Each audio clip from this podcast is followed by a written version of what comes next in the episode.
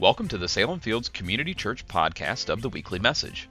We hope that you find this podcast personally helpful, and we also encourage you to share the subscription link found at salemfields.com/podcast with your friends that might be able to use some practical advice and encouragement. Well, good morning, everybody.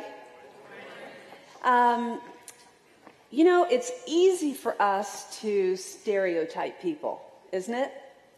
We look at somebody that has different characteristics or has differences uh, that are a little different than us, and then we kind of categorize them according to our own prejudices and our own biases.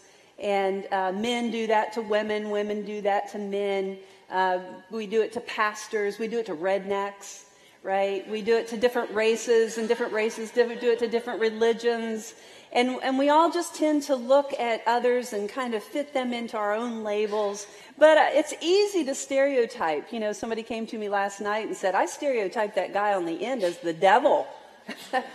I mean, we do that, don't we? We just kind of get a picture. We look at people and we draw these conclusions, and then we think that's who they really are. And, um, you know, when we do that, we miss out on the unique beauty of who that person really is. Because everybody is an individual.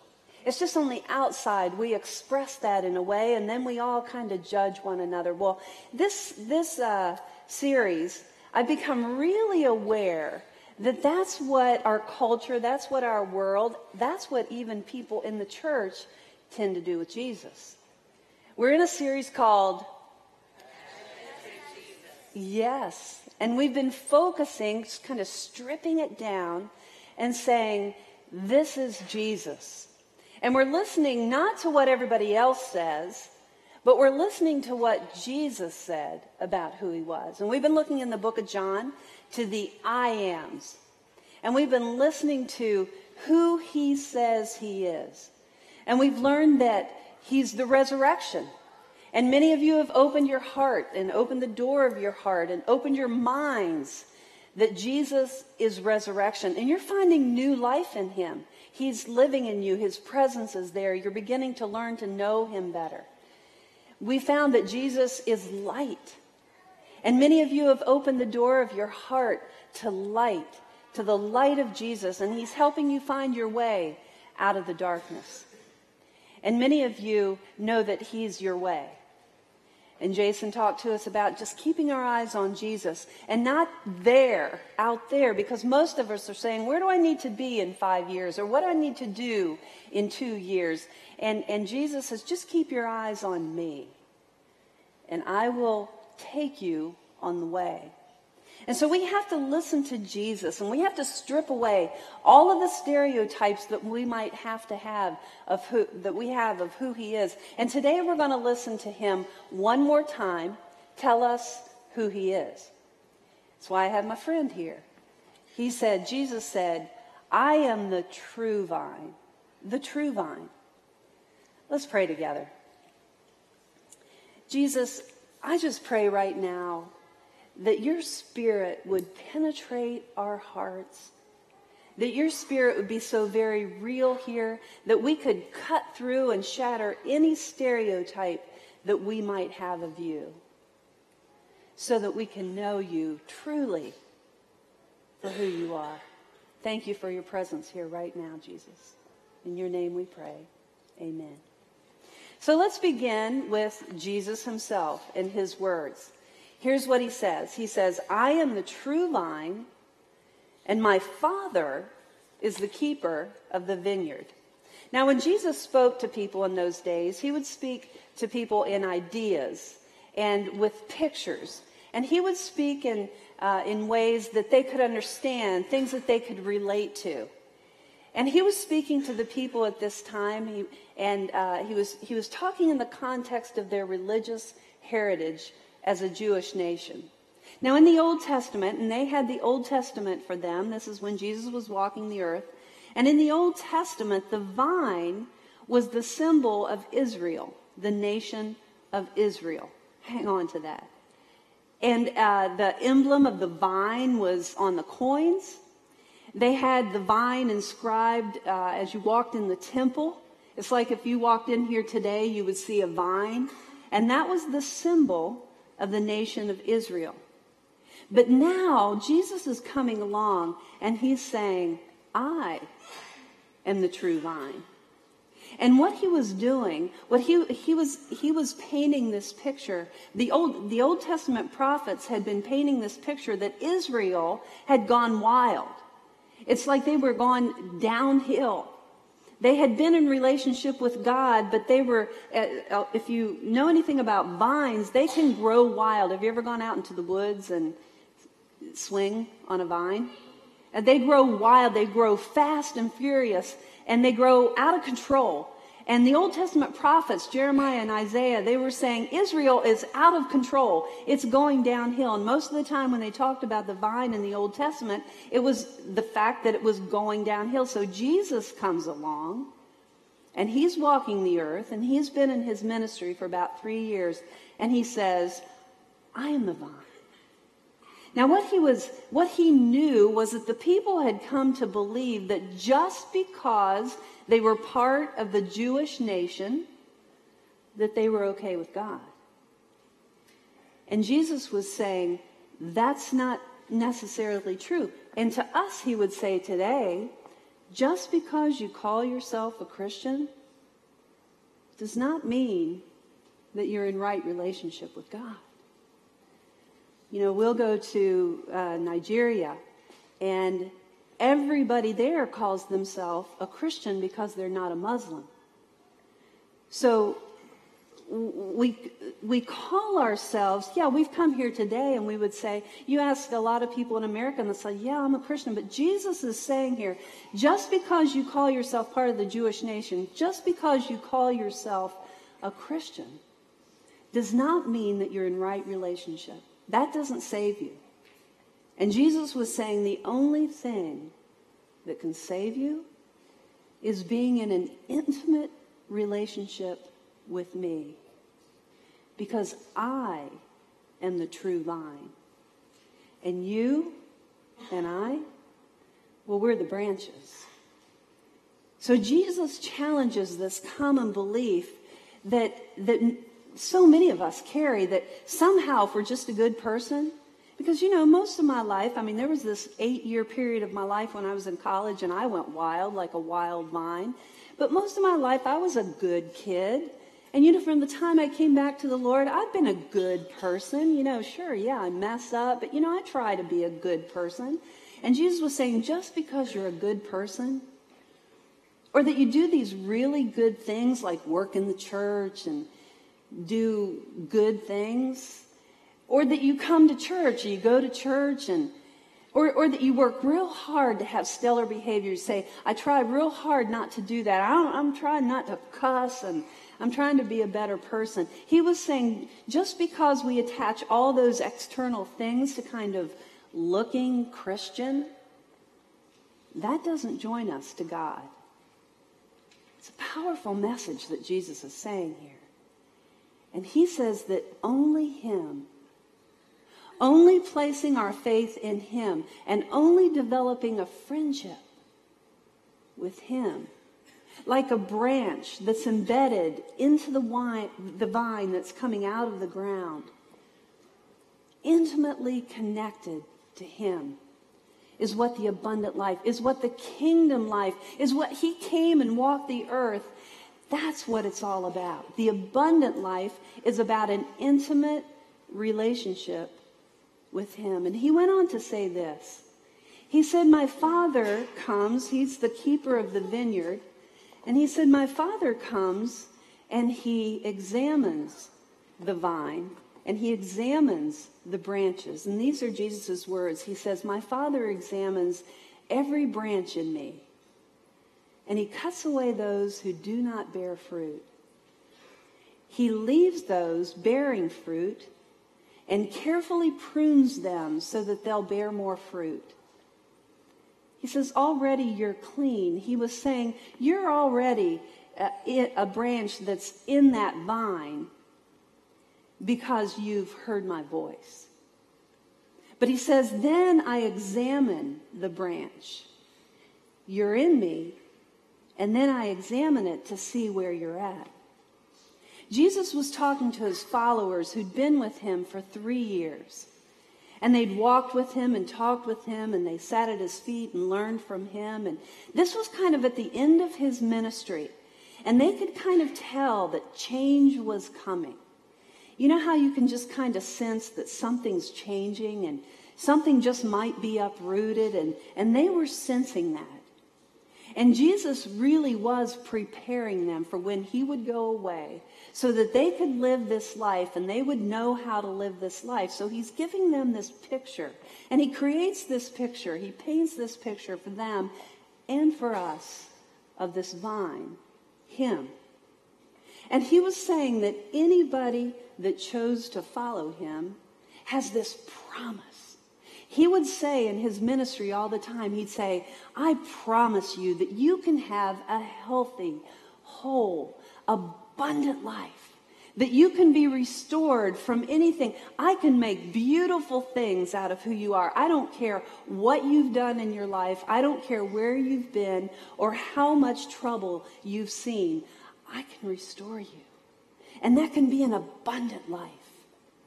And that's kind of like this labyrinth of vines and branches, strong branches steeped in rich soil, the rich soil and the, vine, and the vine coming out of the soil and the branches coming out of the vine and these grapes, these lush grapes. Have you ever been to a vineyard? Have you ever, uh, Buddy was just at one last night. He married a couple there. And we love to visit vineyards because they're just so beautiful. I mean, if you want to get back to nature and, and, and sense the presence of Jesus, walk through a vineyard sometime and look at the grapes hanging on, on the uh, branches. It, it's just lush and it's beautiful. And Jesus said, I want you, my followers, to have that kind of life. If you've ever gone to a vineyard, it's, it's just beautiful. And Jesus, when Jesus was drawing this picture of the vineyard, he really knew what he was talking about because he was in Palestine and, and the people in Palestine knew what vines were. They grew everywhere. They grew all, and they still do today. And vines even grow all over Virginia. You know, they're in the woods. I said how they're wild. You can go places and swing on those. And there are vineyards everywhere. Anybody have any idea how many vineyards are in Virginia? Take a guess. Nobody has ever guessed. 50,000. Great guess.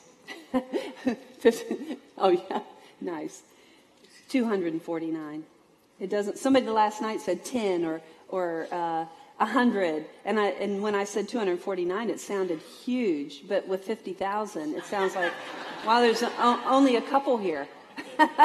but they're not far away. There are some uh, here. And just walk on a vineyard It's just a beautiful place. Well, Jesus knew what he was talking about. He knew that vines were plants that needed lots of attention. Now, kind of open your mind and twist it around and allow all of this to kind of play together. He knew that vines, which was Jesus, needs a lot of attention. And he knew that you needed careful preparation of the soil. See, God kind of represents the soil. And the soil has to be completely clean. They've got to prepare that soil and make it perfectly clean in order to plant those vines. And they know that they can run wild, fast, and furious, and so they plant them 12 feet apart so they have plenty of space. And it's interesting that a vine, uh, a, a branch, won't produce fruit for three years. I mean, they plant it and they work it and work it and work it, and they have to cut it back and prune it. It's a lot of work. They don't even get any fruit off of it for three whole years. And they, t- they just take a lot of attention and they have to be drastically cut back to thrive so that the rest of the plant will have energy and life. But here's the thing that he says to his followers, and this is what I love about Jesus. He loves us so much that he's going to tell us the whole truth. He's not just going to say, okay, I want you to have this. He's also going to say, here's how you'll receive it. And so in this promise, there's a warning. And it's a warning for every single one of us who say, I want to follow Jesus. We need to know this part. And he said that he said that the vine bears two kinds of branches. One produces fruit, you can see over here. You can see this lush fruit hanging on this branch. The vines coming up, the branch is there. There's lush fruit. And he said, one produces fruit. But in order to produce the very best grapes, the very best fruit, the fruit of the vine, it has to be drastically pruned and cut back. Now, here's a little side note to that. Do you ever wonder why you have difficulty in your life? You, we usually blame it on somebody or something else. But if we would look at it in God's way, it could be that He's just trying to produce some lush fruit in your life. And we tend to pray the tough things away, don't we? We tend to put it on someone else and say, if it wasn't for them, this wouldn't be happening. But really, if we look at it God's way, maybe He's just pruning us, and there's something in us that He wants us to see so that we can clean that soil and we can have a strong branch hooked into a vine so that we can grow and we can produce fruit. Pay attention to that when that happens. Because the world's way is to blame it on other people or to blame it on situations or circumstances or something external when really he may be loving you and caring for you as a branch hooked to the vine so that you can produce fruit. Then he said there's a second kind of vine, uh, branch, and he said it's, it's useless. And it's the one that you can see it becomes disconnected from the vine. That branch begins to wither and die. And you know, in Israel, they would have uh, burnt offerings. And uh, they didn't even allow them to bring the wood from a branch that was cut off from a vine because it was useless. All it was good for was just to burn up and turn into smoke. They didn't even allow them to use that. So it becomes useless, cut off and thrown away. So it won't drain the rest of the plant. And he explained this is important for us. He explained that there are three kinds of useless branches. First of all, for those who refuse to listen and accept Jesus. Now, I know that when Jesus walked the earth, he would stop and he would preach and he would speak to the people. And I know that there were people listening in the back. And they'd say, Yeah, yeah, yeah. And they'd turn around and walk away. It happens all the time. Jesus was still speaking to us. That's the first useless branch. The second one is those who listen and they say and they call themselves believers, but it's really only lip service. That person is really not walking their talk. And, and it's unsupported by any kind of life change. In other words, that person can't say, I was whatever, and God came into my life. And now today, I can tell you this for me, I was, I, I traced it back to 15 years old when my father's died and I, my father died, and I repressed a lot of anger, and I always expressed my hurt in anger. And it's just been in the last five years that God revealed that to me, and I was an angry person when I was hurt. I would express my hurt in anger. And when he revealed that to me and I handed that over to him, it's amazing what he's done in my life. I was angry and now I'm not because he did something in me. He revealed something in me. That's life change. My life has changed. So, so there's a believer that walks around and says, Yeah, yeah, I believe this, but it's unsupported by any life change. You're not really able to say, I was this, and then I received Christ in my life, and now I am blown away because I could not have done that without Him. So that's the second kind. The, the walk doesn't, doesn't match the talk. And then there's the third kind that hear the message and accept it but then tough times come. Have you ever been there where something happens and you begin to shake your fist at God and you say, What? What's up with this? And he's saying the third useless branch is the person that has accepted, but then tough times come, or something looks really good to me. There's some kind of carrot, and I say, I really want to do what I want to do, and we kind of walk toward that. And I got to tell you, when I was preparing this message, I'm blown away how God does this for me. I experienced this. That third one. Because I'm a believer. And uh, I got a phone call, and grandson number one went missing for two hours. And it was so unusual. And it was in the middle of Richmond. Last night I said my grandson, and everybody thought it was Jackson. And Christian said, You better not say that because it looks like bad parenting. So put it on me. It was Christian. He was in Richmond and he went missing for two hours. They had a swim meet, and his parents were at the swim meet, and he was supposed to return, and he didn't return. And they checked with the person that he was with, and he should have been there 18 minutes later, and now it was an hour longer. And Jody called and she said, I don't know what to do. And, I, and what can you do? And, and Buddy was at a wedding rehearsal and, and, uh, man, I hit my knees and all of these, for all of us, all of these thoughts went through our head and said, you know, Jody, of course, immediately jumped to, is he dead? And uh, I'm there going, God, protect him with your angels and surround him wherever he is right now. And she said, I'll call you back in 20 minutes if I hear anything from him. And 20 minutes came and no call. And I'm holding my phone and I'm waiting moment by moment and second by second ticked away because the longer that it went, the more we knew something was really, really wrong. When you're in the middle of a situation like that, it's easy to say, God, you can do something. You can make this work out. But a lot of times, it does not work out the way that you want it to work out. And in those moments, see, I get this. I get how easy it is to get mad at God and get angry at God and turn from Him and say, You could help and you're not. And so, in those moments, as I had just prepared this, I said, Lord, I'm just going to rely on you no matter what the outcome of this is. I'm going to rely on you. And that was so hard. It was so hard. And I guess you see, he did show up later and he'd been lost. He'd been wandering around because it was a really tricky area there in Richmond. And, and he finally showed up, and Jody was on the phone when the Jeep came down, and it was just like we were praising the Lord all over the place, but it doesn't always turn out like that. I mean, you find out what's really important. We went to eat at Cracker Barrel that night, and our family was sitting around the table, and we said, at the end of the day, this is really all that matters. You know what I'm saying?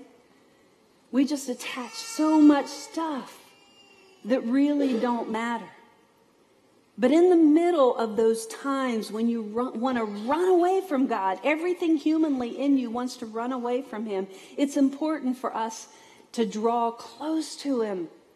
And He goes on, Jesus says, He, he goes on to tell us how to have this healthy, fruit bearing branch.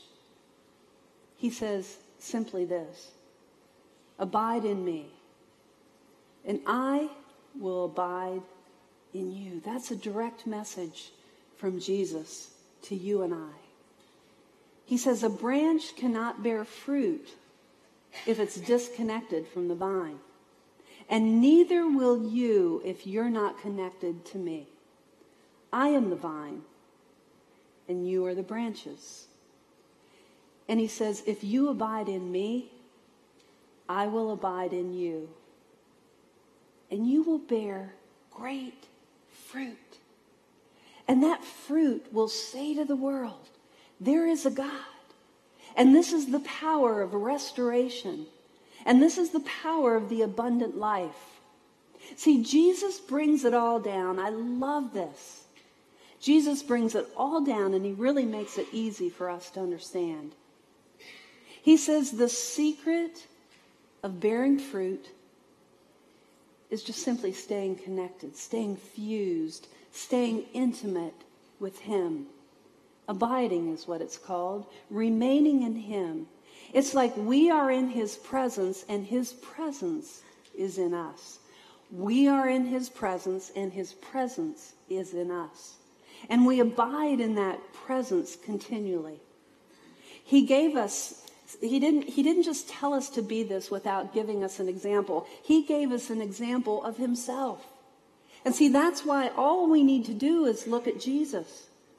Because in the turmoil of his life, and we know he went through turmoil in his life, he was fused and connected and intimate with his Father. God was the soil in which he remained planted. He did not leave, he did not uproot.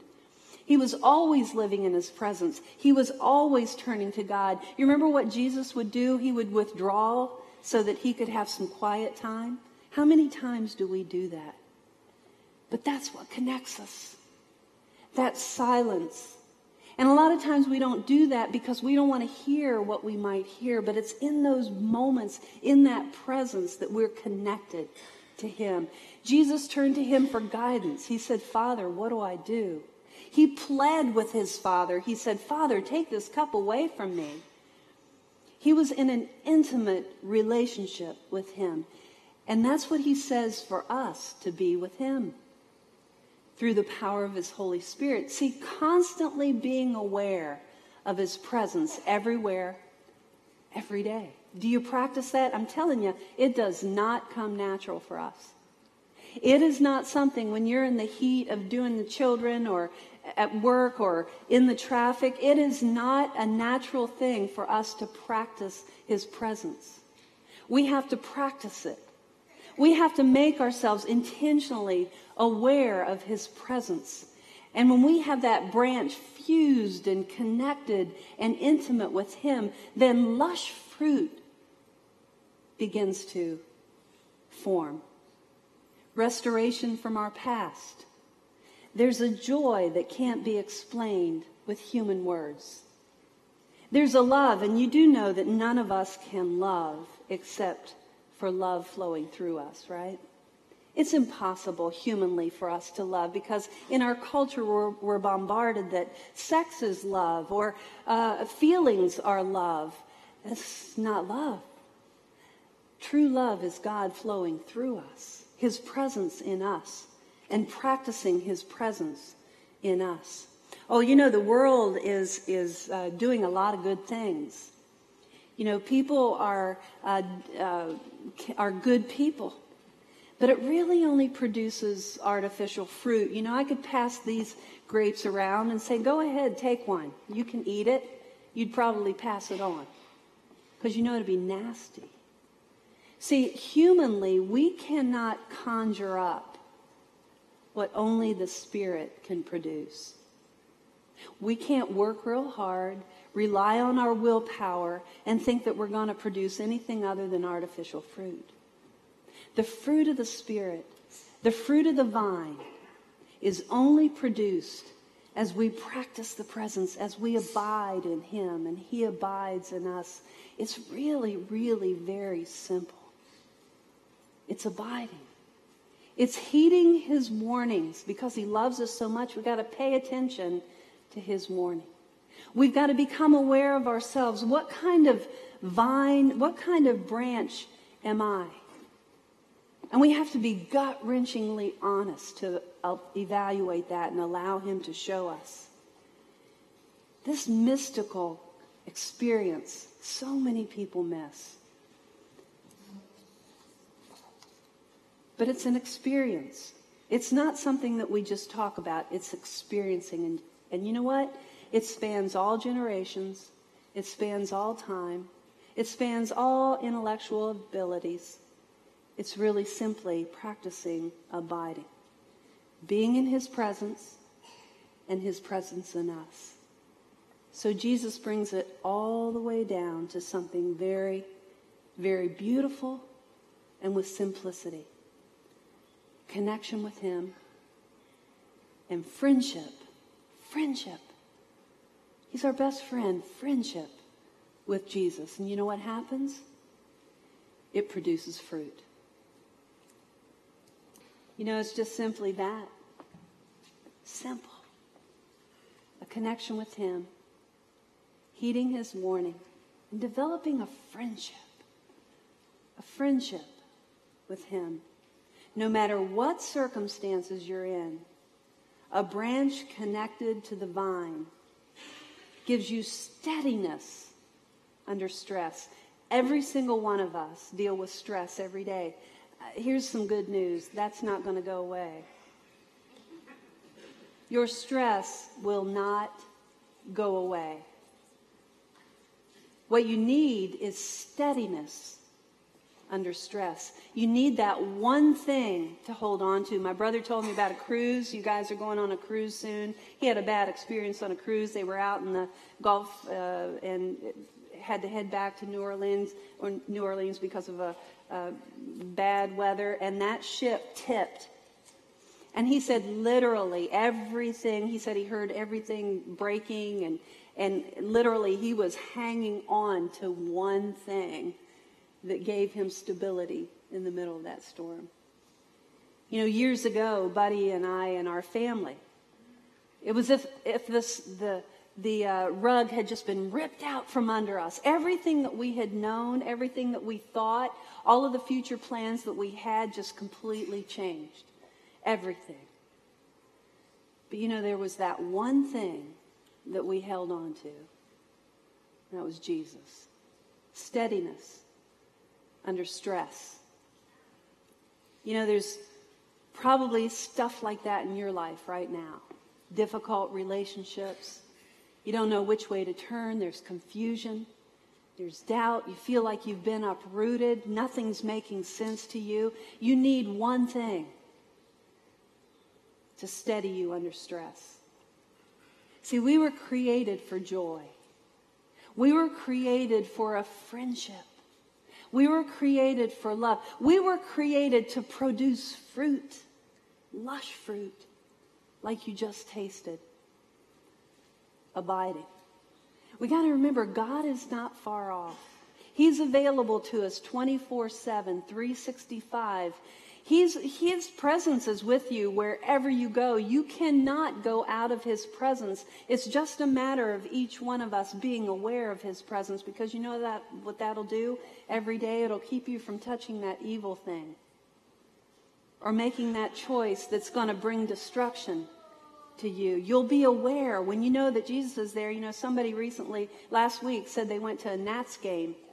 And uh, I, I was writing this and I was inspired. I thought, what would it be like if Jesus were right here and I could touch him and see him and feel him? And he went to a Nats game with us.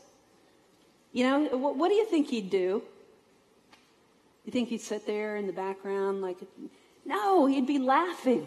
He'd be cheering. He'd be high fiving, probably for both the Dodgers and the Nats. Uh, you know, he'd probably be back in the background sometimes and just kind of silent and watching. But he, he, would probably be having a blast with everybody. Probably wouldn't be drunk. No, I'm sure he wouldn't be drunk. Uh, you think he'd be wearing jeans? One of my favorite books that really made me picture Jesus was called Jesus in Blue Jeans. He probably would have been patient in the traffic. I mean, don't you think? But I, I bet you also that he would be the person that everybody would want to be with. Why? Because he tells the most clever jokes. Because he tells the best stories. And he's got this magnetism, kind of this mystical. Do you ever know someone like that? Picture Jesus like that. Every day. Everywhere. The best friend that you could ever have. You know, I look back over my life and you know, the one thing since I was a child, since I can remember, the one thing through all the turmoil and all the stuff in my life, the one thing that has been my stability, Jesus. And becoming aware of his presence. His presence is here right now. And his presence lives in us right now. Imagine if we could abide with him like that every day of our life. It's possible. You know what would happen? Life change would begin to happen. You would be amazed at what he would do inside of you. Easy? No. Pruning hurts. It hurts but to learn how to practice his presence and to stay with him even when things look dark and horrible. It's simple. And every single one of us can do that. And this is Jesus' message to us when he tells us, I am the vine. If you are a new Christian and would like to know what to do next or where to go from here, you will want to get a free Next Step packet that contains reading materials and useful resources that will point you in the right direction.